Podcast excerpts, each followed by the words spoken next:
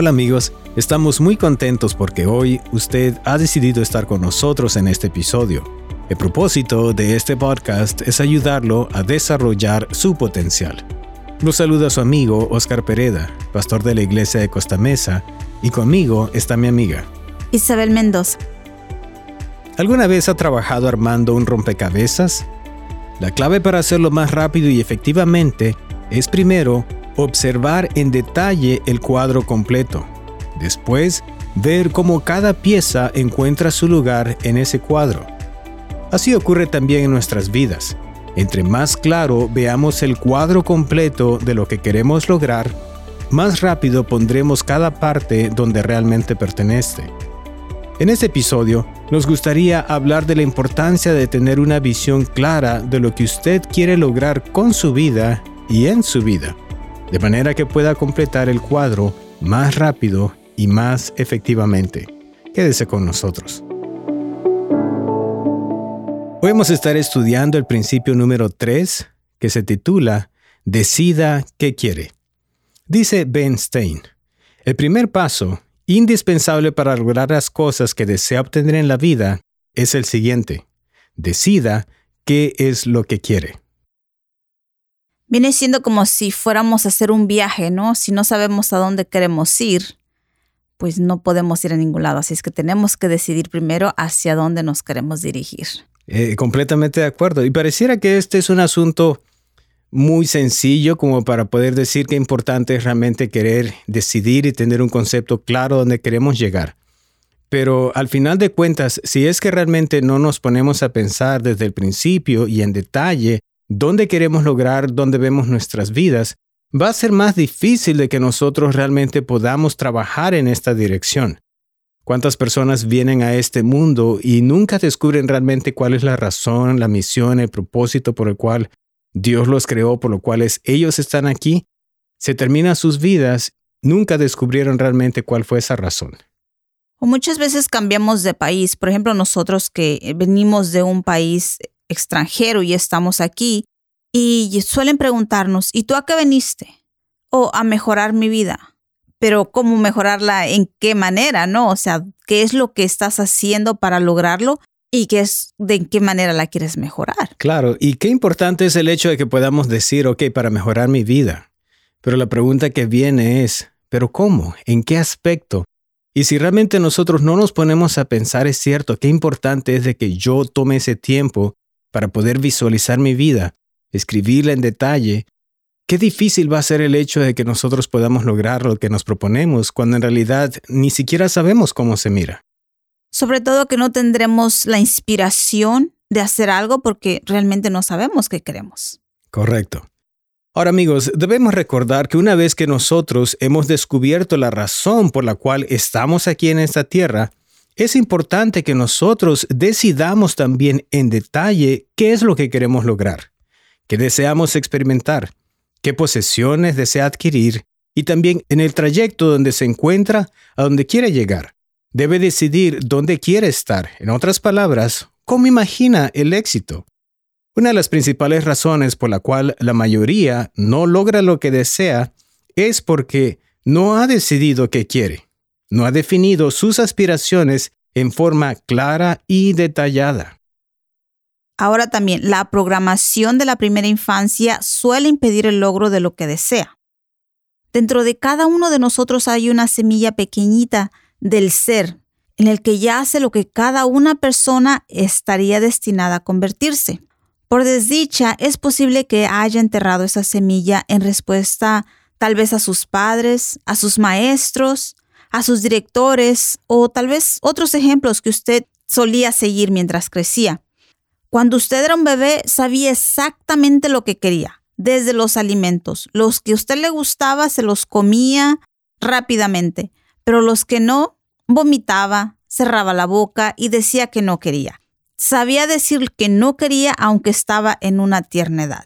Simplemente lloraba todo pulmón si alguien le decía que no y hasta que le daba lo que usted quería tenía en su interior cuanto necesitaba para obtener su alimentación, para que lo cambiaran, para que lo tomaran en brazos y lo mecieran. Ni siquiera sabíamos hablar, pero ya conseguíamos lo que queríamos. Pero A medida que fuimos creciendo, aprendimos a gatear por todas partes y a dirigirnos hacia lo que más nos llamara la atención. Teníamos una idea muy clara de lo que queríamos e íbamos directamente a obtenerlo sin ningún temor. Claro.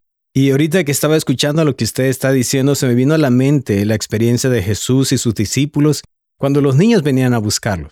Me imagino que los niños venían con plena confianza, con plena seguridad, sin pedir permiso ni autorización, a abrazar a Jesús. Sin embargo, ¿cuál fue la respuesta de los, de los discípulos de Jesús? En sus buenas intenciones empezaron a prohibir a esos niños que no vinieran a tocar a Jesús. Y Jesús reprende a los discípulos y les dice, no les estén diciendo que se vayan, al contrario, ustedes también sean como niños. Y no está hablando necesariamente de esta irresponsabilidad o comportarnos como niños, sino más bien poder tener esa seguridad como lo tienen los niños también. Y qué bonito, ¿no? Que sabemos de niños, sabemos que lo que queremos y no nos importa los obstáculos que estén enfrente. Nosotros vamos con la mirada fija en el objetivo. Todo es posibilidades, nada es limitaciones. Ahora, realmente entonces, ¿qué es lo que sucedió? Porque pareciera que cuando crecimos, en vez de continuar con esta seguridad, más bien ahora hay inseguridad y limitaciones. Lo que pasa es que así como nosotros tenemos hijos y queremos que estos hijos lleguen a, crecer y asimismo a caminar y les enseñamos a caminar, y una vez que estos niños caminan, ahora les decimos que no pueden andar corriendo en la casa. Así de que poco a poco vamos suprimiendo esos deseos que ellos tienen. Así que empezamos a decirle a nuestros hijos, no toques eso, aléjate de ahí, deja eso quieto, cómete todo lo que tienes en el plato, te guste o no. Realmente no sientes eso. En realidad no quieres eso. Te debería dar pena. Deja de llorar, no te comportes como un bebé. No puedes tener aquello no que deseas, o también inclusive algunas cosas que les enseñamos a nuestros hijos, tales como el dinero no crece en árboles, ¿No puedes pensar en nadie más que en ti? No seas tan egoísta. Deja de hacer lo que estás haciendo y ven a hacer lo que yo quiero que hagas.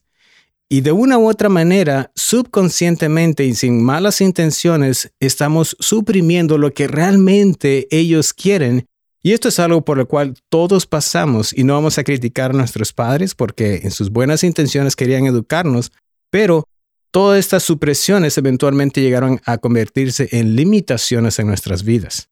Y cuando nos venían y nos decían, no hagas eso, haz lo que yo te dije, como que desde ahí fuimos programados para vivir los sueños de otros, pero no los nuestros, ¿verdad? Después de muchos años de ese tipo de sanciones, muchos perdimos el contacto con las necesidades de nuestros cuerpos y los deseos de nuestro corazón. Y de algún modo pues ahí nos quedamos estancados, tratando de imaginar lo que los demás querían que hiciéramos. Aprendimos cómo actuar y cómo obtener su aprobación. Como resultado, ahora hacemos muchas cosas que no queremos hacer, pero que agradan a otros, y siempre estamos buscando la aprobación de los demás. Claro. Ahora, siendo que ya vimos que efectivamente hay un momento de supresión o inclusive también de querer agradar a otras personas, y si tenemos ese problema o si estamos conscientes de que tenemos ese problema, ahora la pregunta es, entonces, ¿cómo puedo cambiar? ¿Cómo puedo dejar eso atrás de manera que realmente yo pueda alcanzar lo que realmente yo quiero? Entonces, ¿cómo volver a ser uno mismo y recuperar lo que verdaderamente desea?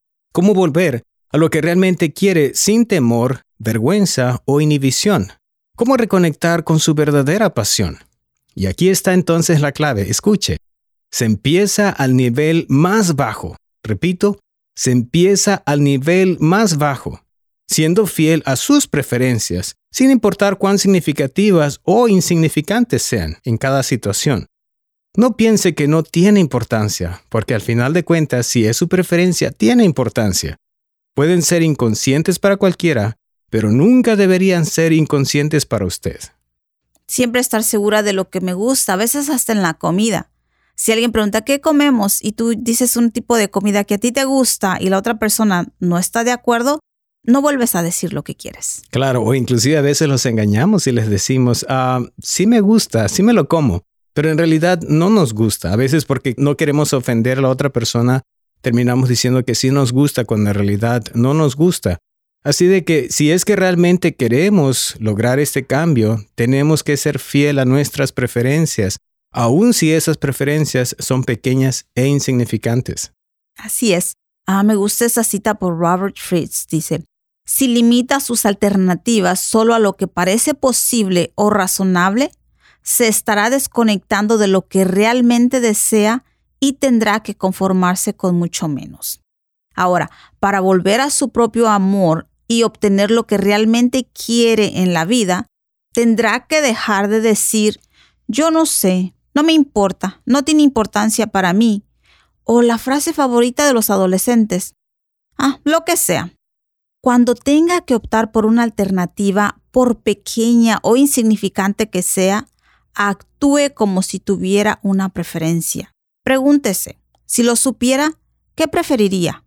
Si me importara, ¿cuál preferiría? Si realmente fuera importante, ¿qué preferiría hacer? El no saber a ciencia cierta lo que quiere y deja que las necesidades y deseos de otros sean más importantes que las propias es un simple hábito y debemos de romper con ello practicando el hábito de tener responsabilidad y control de nuestras preferencias y atrevernos a expresarlas. Claro, qué importante es. En una ocasión estaba eh, diciendo Robert Schuller que si realmente nosotros quisiéramos lograr algo sin importar si es que podemos hacerlo, sin importar si es que tenemos los recursos o la experiencia, o inclusive si es el hecho de que tenemos la seguridad que no vamos a fracasar. Si pudiéramos lograr algo, ¿qué sería? Repito, sabiendo bien que no vamos a fracasar, que no importan los recursos, porque ese no es lo importante, ¿qué sería? Y esto es un buen ejercicio, porque al final de cuentas ahí es cuando nosotros podemos descubrir lo que verdaderamente es importante para nosotros. En una ocasión lo hice y lo que escribí ahí me llamó mucho la atención porque no era algo que realmente yo había pensado que quería hacerlo, pero siempre me quedé con eso de decir, ok, si pudiera no pensar en todo lo que tengo que hacer o si tengo los recursos o si fracasaría o no, esto es algo que me gustaría hacer. Yo creo que es eso lo que tenemos que atrevernos a ver las cosas como que sí son posibles, que sí las podemos lograr para definir y encontrar lo que realmente queremos lograr. Claro. Y hablando de hacer ejercicio, me gustaría que pudiéramos hacer un ejercicio. Así es de que vamos a tomar lápiz y papel y esto es lo que vamos a hacer. Vamos a crear una lista de 20 cosas. Repito, 20 cosas que a usted le encanta hacer. No se ponga a pensar de que si usted puede lograrlo o si hay alguna limitación al respecto. Ese no es el propósito. 20 cosas que a usted le gusta hacer y que posiblemente usted pueda tener una buena vida haciendo lo que a usted le gusta. Por ejemplo, ah, pudiéramos pensar Oprah Winfrey. Ella ha ganado su vida pasando un rato agradable platicando con la gente y lo ha hecho por 30 años y esta plática con la gente delante de las cámaras le ha pagado muy buen dinero. Otro ejemplo pudiera ser Tiger Woods. Esta persona le gusta jugar mucho golf y ha hecho muchísimo dinero y una buena vida precisamente jugando golf, algo que le gusta. O que tal esta persona muy conocida, Donald Trump. Él le gusta hacer negocios y construir edificios y también le ha ido bien haciendo lo que les gusta. ¿O qué tal? Como dice el autor Jack Canfield, a él le gusta leer y también le encanta compartir con otras personas lo que ha aprendido en sus libros, en sus discursos, en sus talleres y dice él que es posible ganarse la vida haciendo lo que realmente a nosotros nos gusta. Y escuchando y leyendo esta lista, quiere decir que los que logran grandes cosas es porque tienen una visión más amplia de lo que quieren lograr. Y hay una cita por Miguel Ángel que dice, el mayor peligro para la mayoría no es tener metas muy altas y no alcanzarlas, sino tener metas muy bajas y lograrlas. Oh, porque si es pequeño y lo logramos, nos estancamos. Esta cita siempre me ha llamado la atención. Dice él, el mayor peligro para la mayoría, no para algunos, para la mayoría, no es tener metas muy altas y no alcanzarlas, sino tener metas muy bajas y lograrlas. Es como cuando dicen, pues tírale a la luna, ¿no? Si no le llegas, cuando menos en las estrellas te quedas. Oh, esa es una buena manera de verlo, ¿verdad? Por lo menos en las estrellas te, te quedas. Así es que el tema de este libro es cómo llegar de donde estás a donde quieres ir. Y para lograrlo, tenemos que saber dos cosas. en dónde estamos y a dónde queremos llegar. Su visión es una descripción detallada de a dónde quiere llegar. Así es que hagamos el ejercicio y describa en detalle cómo se ve y se siente su destino. Para crear una vida equilibrada y exitosa, su visión debe incluir los siguientes siete campos. Trabajo y profesión, finanzas, recreación y tiempo libre, salud y estado físico, relaciones, metas personales y contribución a la comunidad. En esta etapa de la jornada no es necesario que usted sepa exactamente cómo es que lo va a lograr o cómo va a llegar allí. Lo importante es saber que quiere llegar Solo tiene que descubrir a dónde quiere ir. Si tiene una idea clara del qué, el cómo vendrá por añadidura. Claro. Entonces, si queremos nosotros ilustrar de una manera visual este concepto de poder llegar a donde queramos, tomando en cuenta el punto donde estamos, imaginémonos el sistema de GPS, el sistema de navegación. Lo hemos utilizado mucho en el teléfono, en el carro, y es bien sencillo, el concepto es sencillo. Simplemente usted escoge cuál es su destino y entonces le va a preguntar cuál es su locación. Basado en eso, entonces este sistema de GPS le va a crear una ruta de manera que usted siga las instrucciones y eventualmente pueda llegar a su destino. Es así también lo que estamos hablando. Si nosotros queremos llegar a un lugar, alcanzar ciertas metas, necesitamos saber claramente entonces cuál es nuestro destino. Si no sabemos cuál es nuestro destino, ni siquiera el GPS nos va a poder llevar allí. Así que la clave es el hecho de identificar claramente cuál es nuestro destino. El éxito en la vida consiste en obedecer los mismos principios. Todo lo que hay que hacer es decidir a dónde quiere llegar para tener una visión clara que permita fijar el punto de destino y establecer las metas, las afirmaciones y la visualización para comenzar a avanzar en la dirección correcta. El GPS interno irá desarrollando la ruta a medida que avance. En otras palabras, una vez que se tiene un concepto claro y se mantiene el enfoque en una visión determinada, los pasos exactos irán apareciendo a lo largo del camino. Una vez que tenga una idea clara de lo que quiere y mantenga su mente enfocada en su visión, irá encontrando la forma gradualmente cómo alcanzarlo y a veces justo cuando lo necesita, ni un segundo antes.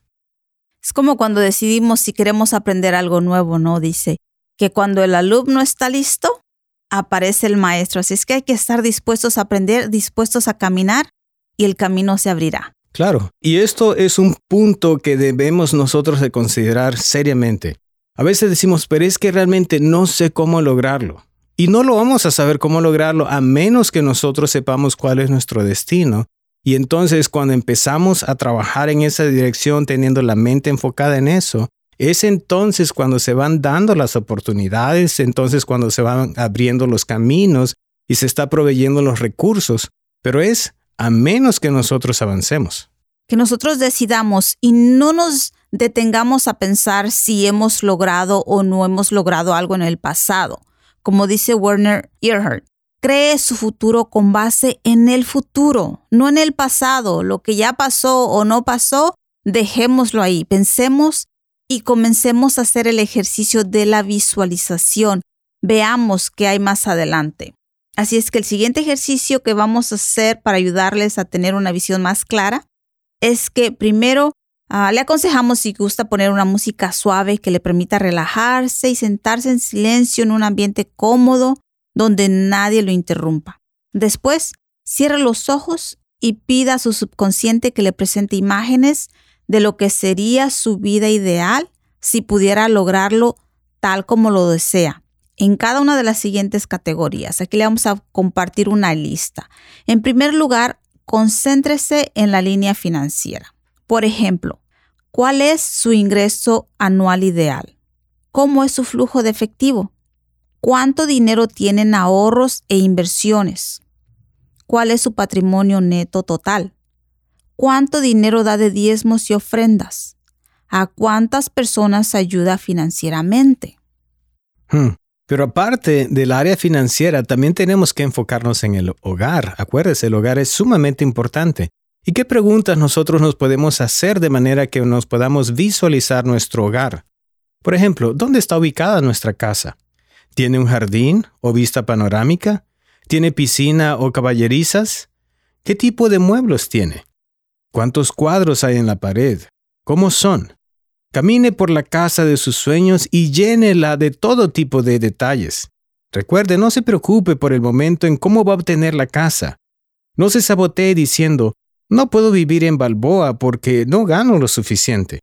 Una vez que tenga en su mente la imagen, será ella la que se encargue de superar el reto de no contar con dinero suficiente.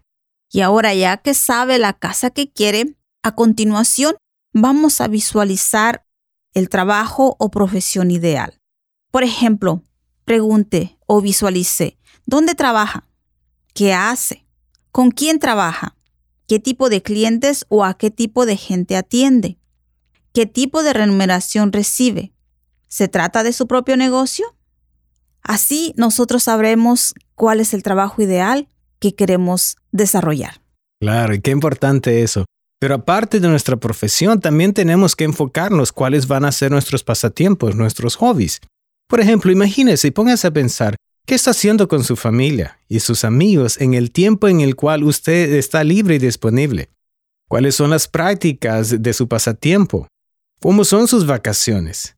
¿Qué hace usted para divertirse? Todo esto tiene que ver precisamente con ese tiempo de recreación, un tiempo que todos necesitamos. Ahora ya que tenemos la casa, ya que tenemos el trabajo que queremos y las finanzas, pensemos en nuestro cuerpo, en nuestra salud, porque si no tenemos salud, no vamos a poder disfrutar de estas cosas. Así es que visualícese de esta manera. ¿Es libre de toda enfermedad? ¿Es libre de dolor? ¿A qué edad quiere llegar? Y en mi trabajo se ríen cuando yo les digo que mi meta son los 120 años. Y no tenga miedo si se ríen, pero usted decida a qué edad quiere llegar. ¿Es usted una persona receptiva, tranquila? ¿Permanece en un estado de alegría todo el día? ¿Está lleno de vitalidad? ¿Es físicamente flexible y fuerte?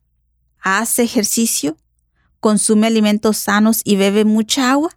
Todas estas preguntas son muy importantes para que mantengamos una salud óptima. Wow, 120 años. Yo sí me he imaginado 80 años, pero no para morir, sino estar haciendo ejercicio y estar sumamente activo y haciendo eventos grandes, inclusive a los 80 años. Por eso está de que les digo a mis hijos, no tengan hijos prontos, porque yo no voy a poder cuidarlos, voy a estar muy ocupado con otras cosas. Pero también, ¿qué con respecto a sus relaciones en su familia y sus amigos? Por ejemplo, ¿Cuál es la relación con su cónyuge en la familia? ¿Ama usted a su esposo o a su esposa? ¿Le gusta pasar tiempo con, con ella o con él? ¿Quiénes son sus amigos? ¿Cómo es la calidad de sus relaciones con sus amigos? ¿Qué siente en cuanto a esas relaciones? ¿Son sus amigos cariñosos? ¿Lo respaldan y creen en sus capacidades? ¿Qué tipo de actividades desarrolla con ellos? ¿Qué hacen juntos como amigos? Esto es algo que tenemos que imaginárnoslo sí es también muy importante en nuestra vida personal. Por ejemplo, ¿se ve usted en un futuro volviendo a estudiar? Y hablando de estudiar, esta semana les decía yo a mis hijos, cuando esté viejita yo quiero ir a la universidad. Y todos voltean y me preguntan, ¿y por qué no ahora, mam? Y porque cuando esté viejita la van a pagar ustedes. Así es que tal vez queremos volver a estudiar, recibir capacitación, asistir a seminarios, buscar un tratamiento para problemas del pasado o desarrollando nuestra vida espiritual. ¿Medita en la palabra de Dios o asiste a retiros espirituales con personas de su iglesia? ¿Le gustaría aprender a tocar un instrumento o escribir su autobiografía? ¿Quisiera correr un maratón o tomar clases de arte?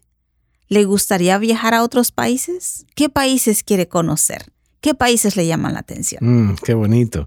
Y por último, y no quiere decir que ya no haya más, pero por último, lo que queremos compartir, lo que usted debe imaginar, y asimismo incluirlo en su lista, es también, piense en la comunidad en la que vive, la que usted ha elegido. ¿Qué tipo de actividades comunitarias se desarrollan allí? ¿Cómo son sus actividades relacionadas con el trabajo social y la labor de beneficencia? ¿Qué hace usted para ayudar a otros y marcar la diferencia? ¿Con cuánta frecuencia participa de esas actividades? ¿Y a quién ayuda a usted? Ahora, Debemos recordar algo. Todo esto es crucial que lo imaginemos, que estemos pensando, pero hay una clave. Y la clave es el hecho de asegurarnos de poner todo esto por escrito. Si no lo ponemos por escrito, las posibilidades que se cumplan realmente son muy bajas. Tenemos que hacerlo como un contrato con nosotros mismos. Y aparte, otra parte muy importante es comparta su visión para lograr el máximo impacto. Cuando haya terminado de escribir su visión, compártala con un amigo o una amiga que usted sepa que tendrá una actitud positiva y lo va a apoyar. Tal vez sienta temor de que puedan pensar que su visión es demasiado utópica, imposible de lograr, demasiado idealista, poco real o materialista. Casi todos piensan así cuando consideran la posibilidad de compartir su visión, pero lo cierto es que la mayoría, en el fondo de sus corazones, desean lo mismo que usted. Quieren tener solvencia económica, una casa cómoda, un trabajo interesante del que puedan disfrutar, quieren tener buena salud, quieren tener el tiempo libre para disfrutar con sus familias, tener relaciones importantes. Y muchas veces no se atreven a decirlo porque tienen miedo de no lograrlo y quedar en ridículo. Claro, o inclusive tienen miedo de que las personas se burlen de ellos y después digan, oh, mira, el que dice que quiere esto, el que dice que quiere lograr esto otro. Y al final de cuentas llegamos a ser un motivo de burla y de ridículo para otras personas. Y es importante saber de que si vamos a compartirlo con alguien, nos pongamos a pensar qué clase de personas, porque al final de cuentas no todas las personas van a valorar lo que nosotros queremos lograr. Debemos conocer a nuestros amigos y contarlo con amigos que realmente nos van a apoyar. Claro. Ahora, si usted ha encontrado esa clase de amigos y amigas en las cuales usted puede confiar sus sueños, es importante saber de que estas personas le van a ayudar. Se dará cuenta de que cuando comparta su visión, unos querrán ayudarle a lograrlo. Otros le presentarán amigos y recursos que le puedan ayudar a avanzar. También podrá comprobar que cada vez que comparte su visión, la va viendo con más claridad y la va considerando más real y alcanzable. Y lo que es más importante, cada vez que comparta su visión, usted fortalece su propia seguridad subconsciente de que lo puede lograr. Imagino cuando lo estamos diciendo es como que se va grabando más en el subconsciente y se va quedando más fresco en nuestra memoria. Cuando yo lo repito y lo repito, ¿no? Para que lo pueda grabar ahí. Claro, personalmente yo puedo decir de que he encontrado últimamente en los últimos meses a esta clase de amigos y lo comparto con ellos y efectivamente estos amigos me ayudan, me apoyan. No solo eso, algunos de ellos me han presentado algunos amigos de ellos que precisamente ha expandido también mi círculo de influencia, mi círculo de relaciones. Y por qué no, también me han ayudado con algunos recursos que ellos tienen de manera que yo pueda seguir avanzando. Y qué bonito es el hecho de poder que recibir una llamada de ellos y preguntarme, ¿cómo vas con este plan? ¿Qué has logrado? Y me lo están preguntando de buena manera. Y yo hago lo mismo también con ellos. Y uno se siente apoyado por esta clase de personas, sabiendo muy bien que uno puede abrir su corazón a expresarle sus sueños y ellos también lo pueden hacer con uno mismo. Y así juntos apoyarnos, motivarnos y poco a poco no únicamente lograr nuestros sueños, pero también fortalecer la seguridad subconsciente de que es posible lograrlo. Y si es una bendición contar con ese tipo de personas con las que podamos compartir libremente y que ellos también puedan compartir con nosotros. Claro. Así que amigos, tomemos este tiempo para poder escribir, visualizar lo que queremos lograr, porque esta es la clave entonces para que haya una ruta de manera que podamos lograr nuestros sueños. Dice Jeremías capítulo 29, versículo 11 de la versión traducción en lenguaje actual. Mis planes para ustedes solamente yo los sé, y no son para su mal, sino para su bien. Voy a darles un futuro lleno de bienestar. Qué hermosa promesa, que el Señor siempre ha preparado para nosotros un futuro bueno y solamente Él sabe los planes que tiene para nosotros pero como dice su palabra, también debemos trabajar y debemos esforzarnos y ser valientes. Claro. Y ese texto no nos está desanimando que solo Dios conoce nuestros planes y por lo tanto nosotros no debemos imaginarnos algo diferente. Ese no es el objetivo. El objetivo es el hecho de que Dios tiene buenos planes y son planes de bien y para darnos un futuro lleno de bienestar. Así de que Dios poco a poco va a ir guiando nuestras vidas. Estemos dispuestos a movernos. Así es. Amigos, queremos agradecerle mucho por haber estado con nosotros. Gracias a José Vázquez por dirigirnos en esta grabación. Se despiden de ustedes sus amigos. Isabel Mendoza. Y Oscar Pereda. Será hasta el próximo episodio.